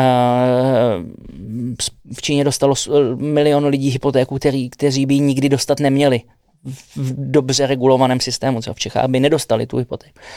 Právě ale věřilo se, že se to bude tahnout tím růstem, jenže ten růst zpomaluje, jak ten růst té HDP ekonomiky, té celé ekonomiky, ale pak i růst těch cen těch nemovitostí. A samozřejmě tam je, i je tam i problém, zase se vracíme k tomu obrovskému strašáku, který já vnímám jako největšího čínského strašáka, to je stárnutí obyvatel. A, a na konci dne vymírání obyvatel. To znamená, mnoho těch bytů, domů ani nebude potřeba. Můžeš tam hodit další graf. To znamená, jakoby já, já věřím tomu, že úžasný, fascinující, fantastický čínský úspěch od roku 1980 do současnosti, před kterým je potřeba smeknout, protože jestliže bychom řekli, tomu chápeme my jako Evropané, že nám jde o to, aby se ty lidi měli lépe, tak Číně se mají lépe, tak jak se neměli staletí, tak samozřejmě ta nějaká fáze končí a bude nějaká fáze nová, která před to čínské vedení klade výrazně větší úkoly, než vlastně teď měli v té ekonomické oblasti, kdy vlastně rostly z toho nízkého základu. Tak to se ti, ten úspěch je vlastně jednoduchý. Teď mě, jenom pro mě, teď mě vlastně napadlo, eh, jak mluvím o tom ekonomickém úspěchu, tak eh, teďka za těch posledních eh, deset let, je to někdy od roku 2011-2012, Číňani se mají lépe nejenom po ekonomické stránce, ale taky z hlediska životního prostředí, protože právě v 2011-2012 se začalo zlepšovat dramaticky, ale se začalo zlepšovat životní prostředí v těch velkých čínských městech, eh, které byly hm, silně zamořený zejména oxidem dusíku, eh, v důsledku eh, právě těch jakoby, základních typů výroby, dejme tomu, a e, tohle je strašně důležitá věc, e, o které možná taky ještě se budeme bavit, a která e, zase posunula tu společnost dál. Jo. My jsme tady měli, Honza, Honza, Honza už to naťuk, ta, ta výstavba realit nebo nemovitostí ve velkém začala v 90. letech. Jo, ta další desetiletka, to, to si můžeme představit, nebo v roce 2007 začala teprve eh, eh, Čína budovat svoji síť eh, rychloželeznic, vysokorychlostních železnic. Takže ona za nějakých 15 let dokázala postavit, kolik to je, 25 tisíc kilometrů jo, železnice. V tom samém vlastně období začala ta digitalizace Číny, dejme tomu, a teďka, to, to, ta předchozí dekáda, ta je podle mě aspoň ve znamení právě toho očišťování prostředí, toho soustředění se na uh, jednak, uh, jednak na životní prostředí a jednak na na to, že se Čína posouvala vlastně k bohatší společnosti, takže se začaly pomalu měnit uh, i ty firmy. Jo? Protože dneska, dneska Čína jako textilní velmoc v podstatě už není. Jo? Textilní výroba se přesunula do, do levnějších zemí. Uh, dneska Čína uh, od roku 2000, no, od loňského roku má Čína novou pětiletku a v rámci té nové pětiletky si stanovuje, nebo v rámci každý pětiletky si stanovuje nějaký cíl. A v té ekonomické oblasti jsou to, tam všude najdeš vlastně moderní typy, čipy, robotizace, umělá inteligence, všechno tohle vlastně má Čína eh, stanovenou jako svoje cíle, který, nebo eh, v těchto oblastech chce dosáhnout nějakých svých cílů, jo, který si vytyčila A tam právě vidíš, jak se vlastně posouvá z té montovny klasický na tu moderní, nebo ráda by se posunula na tu, na tu moderní, do té moderní ekonomiky. Ono to samozřejmě není tak jednoduchý, protože a, a už jsem to zmiňoval, velkou brzdou jsou ty státní podniky, o který pořád vlastně mají uh, strašně moc kapitálu, strašně moc lidí. Zase uh, je to brzda, která je uh, v Číně vlastně neexistuje sociální systém tak, jak ho známe tady. A tyhle ty státní firmy do značné míry suplujou sociální systém. Jo? Oni jsou přezaměstnaní, ale jsou přezaměstnaný z toho důvodu, že ty lidi, protože by nenašli prostě volné místo a ten stát se o ně nedokáže postarat, tak, tak, tak, tak ta centrální vláda nebo provinční vláda řekne, a ty jsi prostě ten, ten státní podnik, ty dostáváš nějaký peníze od státních bank, ty se prostě budeš post, ty se prostě postaráš o nějakou část populace, včetně důchodů. Mimochodem i státní podniky vyplácejí, eh, vyplácejí část, eh, část důchodu který je v Číně teda mimořádně jako nízký. Na to si musí lidi uh, spořit sami, i proto tam fungují prostě v uh, komunity jako rodiny a tak dále. Uh, je to taky jeden z důvodů vlastně, proč Číňani tak investovali do nemovitostí, protože jim to samozřejmě, jednak jim to sníží náklady a jednak je to způsob, jak investovat ty svoje vydělané peníze, poněvadž v Číně je stále i když se kapitálový trh začal rozvíjet už v 90. letech, tak je furt víceméně v plenkách, je uh, hodně, hodně vystavený, uh, hodně vystavený dramatickým pohybům, uh, stále mu uh, v Šanghaji nebo v kontinentální Číně jsou dva hlavní trhy, v Šanghaji, v Shenzhenu a v Šanghaji jako největší burze stále dominují prostě státní firmy, to znamená i pro Číňany jako obyvatele kontinentální Číny je do značné míry problém prostě investovat uh, uh, svoje peníze na kapitálovém trhu. Takže proto investují do těch nemovitostí? Uh, byl to jeden z důvodů, protože nemovitost to je, je taková ta jistota a jednak, to při, jednak, to při, jednak ta přidaná hodnota, která je pro Číňany důležitá, tak je ten sociální status. Jo, že jim to, jo, ten kredit, jakože postavení ve společnosti, já mám prostě svůj, svůj byt. Je, je, to trochu, je to trochu jako tady. To znamená, ten Aha. první byt je samozřejmě velmi levná investice, protože jednak investuje, jednak vlastně snižuje svoje náklady, protože jinak by si musel něco pronajmout. A ten druhý byt je ten add-on. Znamená, tohle jako by byl ten, to byla ta součást toho čínského snu, že vlastně mám tu hypotéku a v tom dobrém městě, kam já se teď přesunu, protože samozřejmě v Číně ty přesuny mezi provinciemi byly donedávna velmi, velmi komplikované, takzvaný čínský hukou systém, který za, vlastně v Číně byly vnitřní hranice, takže bylo velmi složité se odstěhovat, nevím, z provincie, nevím, Sichuan do Šanghaje velmi, velmi složité. Má to, má, má to nějakou mm, ekonomicko-sociální logiku, protože, jak jsme si mnohokrát už tady dneska říkali, tak eh, Čína není jedna ekonomika, myšleno z hlediska toho mm, té HDP. Jo, prostě Šanghaj je v podstatě New York. Když půjdeme dál na západ, tak se ta úroveň bude snižovat a samozřejmě mnohých provinci, mnohé provincie jsou velmi, velmi chudé. A kdyby teď nastala velká migrace a všechny azijské národy umí migrovat, umí migrovat jako ve stovkách milionů lidí, tak by v podstatě se Shanghai, Peking, uh, Shenzhen zhroutili. Není, schop, není schopnou jakoby, ty migrant workers uh, absorbovat a pak by to vzniklo, pak by vzniklo to, co známe třeba z Indie, čeho se Číňané extrémně bojí, uh, a to jsou slamy. No, v Číně slamy nejsou. To neexistuje. To znamená, oni tím, těmi vnitřními hranicemi drží ty lidi v těch eh, jakoby provinčních ekosystémech. Vrátím se ale trochu zpátky, navážu na to, co říkal Dan. Já navážu to, co říkal Dan, a zase to jsou, řekl bych, většině platné ekonomické eh, zákony na základě Maslowovy pyramidy potřeb. To znamená, jak se mění čínská ekonomika, tak se samozřejmě mění eh, potřeby čínských spotřebitelů, to znamená, misku rýže mají, střechu nad hlavou mají, telefon mají a teď samozřejmě chcou služby. A, a i služby, které jsou intangible. Má to je to, to životní prostředí. Proto také ten člověk, o kterém jsme tady už párkrát zmínili, čínský eh, premiér Li Keqiang, on už zhruba sedm let zpátky vyhlásil, že Čína právě už, tu, už ty produkty, to znamená zboží už má, ten čínský spotřebitel zboží má. On teď potřebuje získat tři věci, které nemá, a to jsou ty tři velké bitvy, které ta státostrana musí mu doručit. A to je uh, zdravotně sociální systém, uh, vzdělávací systém a kvalita životního prostředí. To jsou jakoby tři velká témata, která vlastně žije ta Čína už také těch sedm let. To znamená, my pořád Čínu mnohdy máme jako uh, nějakou montovnu, pořád mnoho i českých politiků mám pocit, že to je montovna. On to už není ani ta nástupnická jakoby, mm, fáze, to už není ani ta digitálně spotřebitelská ekonomika, ono už jdou jakoby dál. Jenže bez reform těch, těch, těch klíčových, těch strukturálních. To znamená, Čína jakoby chtěla pořád jít dopředu, aniž by ty, ty, ty opravdové základy té stavby, aby se měnily.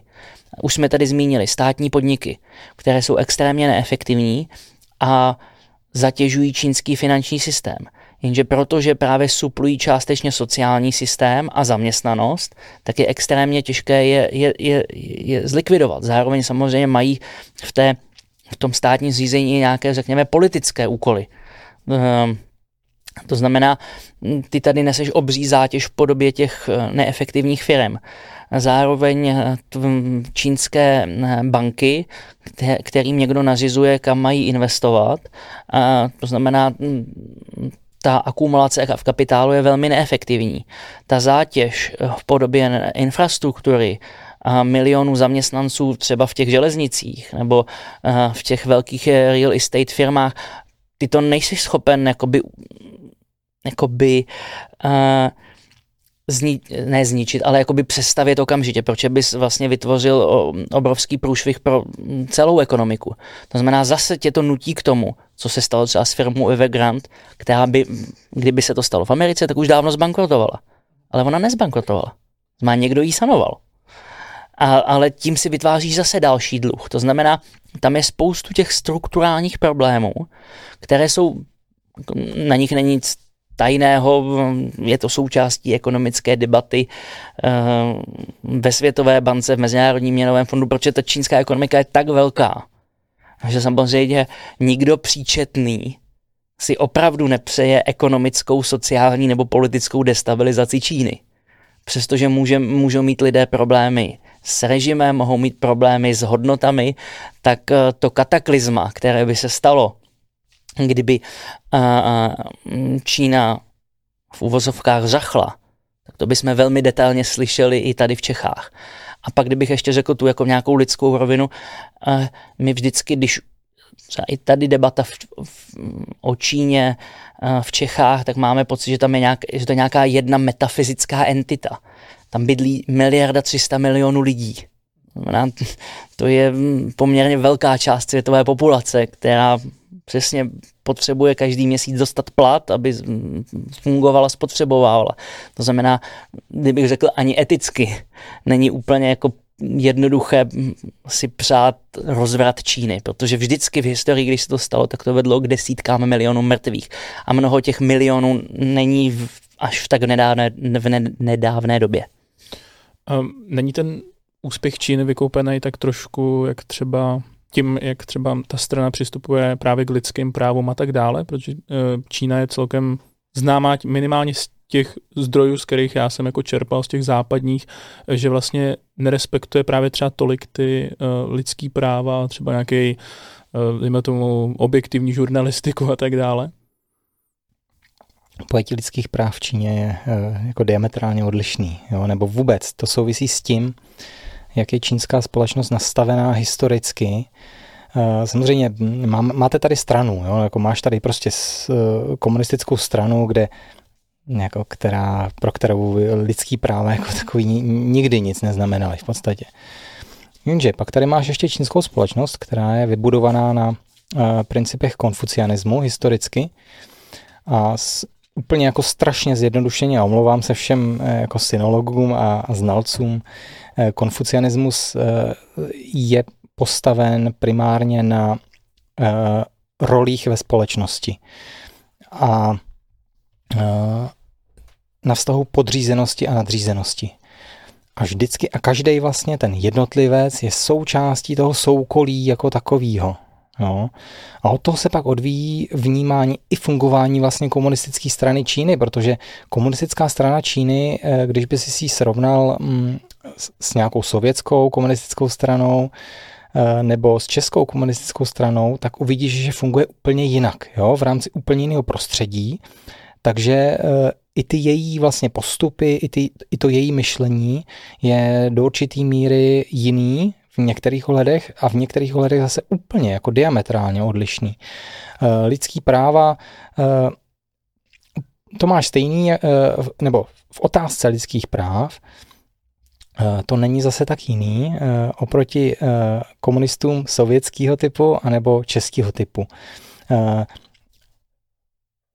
Nevím přesně, kam mířila tvoje otázka ohledně lidských práv? Jestli jak, jako jak je to, to tam, jenom jak ve zkratce, jak Jo. to tam vlastně funguje, co se týče lidských práv, jo? protože ty informace, které já mám, takže vlastně tam neexistuje už vlastně svobodný tisk, nebo jak jako svobodné... On tam v zásadě neexistoval nikdy. Jo? Ok. Jakože svobodný tisk eh, jako takovej, tak jak ho známe tady No. ze západní demokracie, tak určitě neexistoval v žádné podobě. Eh, A je tam, eh, je, je, komunistická strana jako taková má svoje, svoje média, který hlásají přesně to, co chce, eh, to, co chce strana říkat, plus má eh, vyloženě médium, který její hlásnou troubou a který vlastně eh, často až jako jde za rámec toho, co vlastně strana chce říct. Jo. To jsme viděli mimo jiné i teď vlastně u, u případu Tajvanu, kdy její bývalý editor Global Times se velmi ostře vlastně pustil do Tajvanu ještě nad rámec toho, co, co říkala strana, eh, kdy podle něj vlastně by, eh, by Čína měla Tajvan prostě zničit, absolutně rozdupat a já nevím, co tam všechno, co tam všechno říkal. Přitom je to člověk, který uh, neví se to úplně přesně, proč vlastně odstoupil, nebo byl nucen odstoupit z té pozice, ale řekl bych, že už začal vadit i straně samotný tím, tím svým, uh, tím, uh, tím svým, jak to říct, uh, um, no byl papeštější než papež trošku, jako proti té straně. Uh, Honza, něco? Je, já možná doplním, vlastně ono tím, jak ta Čína je úplně jiná civilizace, říkali jsme si, že jiný hodnoty, jiná kultura, fungování třeba jazyka, eh, fungování času, eh, to je všechno tak jiné, že ono vlastně popisovat jakoby Čínu, jakoby uh, protiklad třeba nás, za té západní civilizace je strašně složitý. Protože pak samozřejmě z našeho pohledu mm, to může být hrů, hrůzyplný režim. Uh, já vlastně radši třeba popisuju třeba západ, Čína, Indie, západ, Čína, Indonésie, západ, Čína, arabský země. Uh, není na světě většina demokrati- demokracií. Není jich ani polovina. Myslím, že jich je tak v OSN, když sečtu všechny ty státy, kterých je o trošku méně než 200, tak těch demokratických bude třeba třetina. A to znamená, ten náš hodnotový systém, který je úžasný, jednoznačně mm, prostě desetkrát podtrhnout, to, to jsme my, to jsme my, tak ten systém rozhodně nefunguje ani v polovině zemí na světě. A když bychom řekli, se podívali na, na, na, ne na země, ale na obyvatele, tak si myslím, že ten náš hodnotový režim bude třeba ve třetině zemí na světě. Uh, v Indii s velmi razantním nacionalismem, náboženským nacionalismem. Můžeme se bavit o tom, spousta českých uh, lidí, rodin v počtu deseti tisíců každý rok navštíví Dubaj. Uh, v Dubaji je demokracie západního typu a takhle bych mohl pokračovat, mohl bych jít zemi, zemi za zemí. Uh, spousta lidí v Čechách obdivuje jako ten toho azijského tygra Singapur. Já mám kamaráda, který je významným ekonomem s americkým pasem, i když je to Aziat, Int původem, tak má americký pas, pracoval pro FED mnoho let a teď učí v Singapuru jako šéf MBA školy, jedné z nejlepších škol na světě, říká, no nemáme tu demokracii. A je to dobře, že tu nemáme demokracii.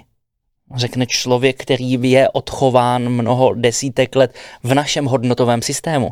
To znamená, ono jakoby eh, dívat se eh, na ty země, včetně Číny, naším prismatem, našima očima, tak bude vždycky velmi komplikované. A není to právě výhoda Číny, že nemá demokracii a že jsou schopní rozhodovat jako efektivněji než my? Protože to je podle mě třeba jejich obrovská výhoda, že jsou schopní řešit problémy mnohem efektivněji a, ry- a rychleji, řekněme. To je právě ta velká otázka, na kterou my tu odpověď dneska neznáme. Je a není. Je a není. Když rosteš z toho nízkého základu a potřebuješ zajistit lidem střechu nad hlavou a silnici před barákem a, a, a vlak, který tě doveze do práce, tak samozřejmě je to extrémně efektivní režim. U nás se tomu režimu, u nás se ty režimy také oslavují. Jmenovalo se to osvícenský absolutismus 18. století. A, a Mar- Marie Terezii se slávou tady děláme sochy eh, v Praze v centru. To samé Friedrich Veliký v Prusku, to samé, eh, to samé britský, britské osvícenství. To znamená, to je nějaká vývojová etapa, která, kde asi není, v rámci ní ty, ty výhody převáží nad nevýhodami. Ale pak samozřejmě řízený systém, plánované ekonomiky, tady můžeme jít až k Adamovi, uh, myšleno Adama Smise, můžeme se bavit o tom, jak moc je to efektivní. A už jsme se tady mnohokrát naťukli, že samozřejmě ta plánovaná, centralizovaná ekonomika může vést k velkým problémům. A je otázkou, zda je ten režim bude schopný zvládnout, včetně jako průšvihů, které si nadrobil v podobě politiky jednoho dítěte.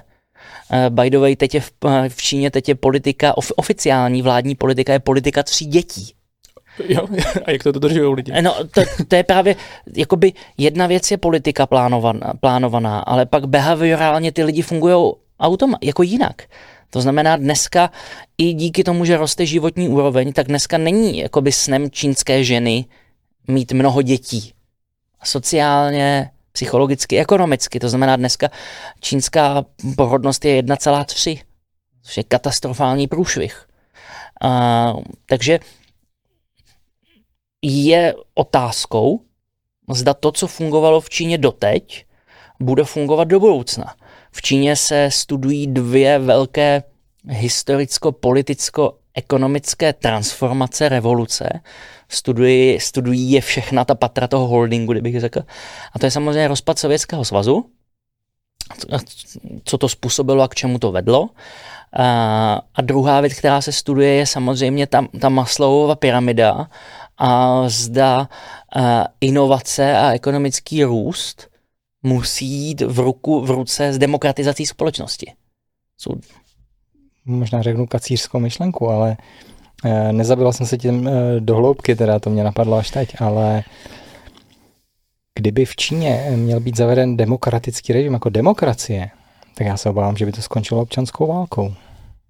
A, a to, to tady, tady můžu říct hm, vlastně konkrétno, které jsem slyšel právě v Singapuru, slyšel jsem ho a v Hongkongu, slyšel jsem ho před covidem, když jsem cestoval do Šanghaje.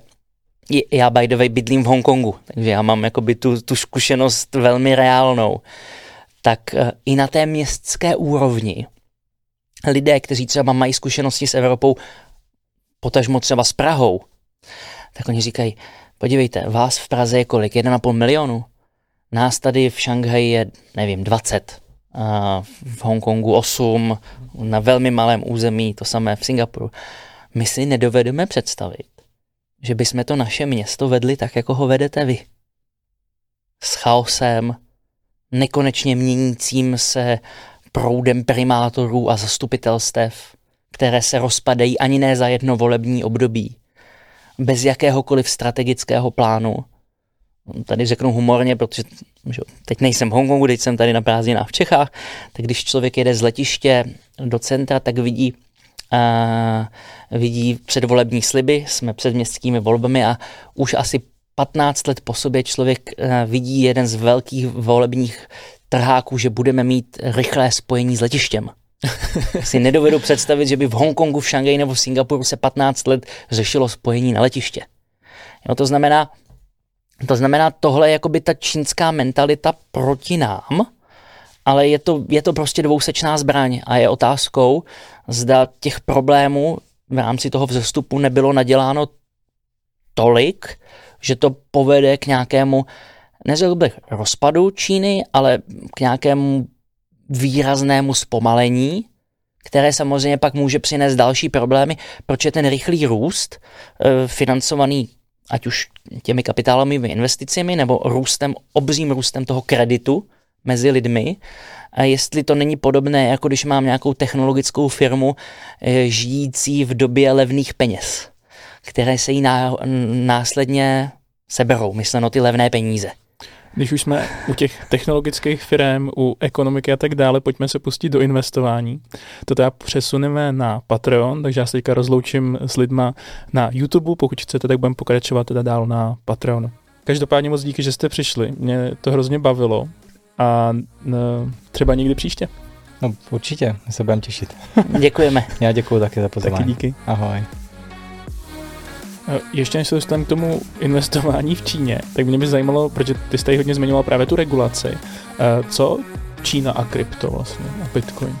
Extrémně technologicky úspěšné firmy, zdraví firmy, funkční firmy, kde dneska je extrémní ten, já bych to nazval regulatorně politický diskont. Kdybych chtěl nějaký konkrétní firmy třeba v té východní Asii, na který se díváš nebo který ti přijdou zajímavý? Když teda eh, člověk z Evropy eh, bude chtít investovat eh, v Číně, je to možný několika způsoby. Obecně vlastně ETF doporučuji z toho důvodu, že o řadě čínských firm jsou informace jenom v čínštině, takže buď se naučíš čínsky, a nebo, nebo radši použiješ nějaký ETF fond, který tady investuje. A Honza už to naťuknul a to je věc, kterou jsem chtěl zmínit. Eh, čínské akcie obecně jsou opravdu strašně levný. Jo? Po tom výplachu, který přišel vlastně po covidu, Uh, takže to je riziko, který je potřeba mít uh, na paměti a je to taky jeden z důvodů, proč jsou ty čínské akcie takhle levný. Těm penězům můžou dát uh, třeba nějakou expirační dobu, nebo můžou jako dělat takové experimenty až. To může udělat i demokratická Indie. To může nastat teoreticky u nás, že jako v konečném důsledku. Skoro si, skoro si myslím, že to dřív nastane teda v západním hmm. demokracii, než tam, jo. Jako, jako vážně, jo. jo. To, o tom jsem skoro přesvědčený.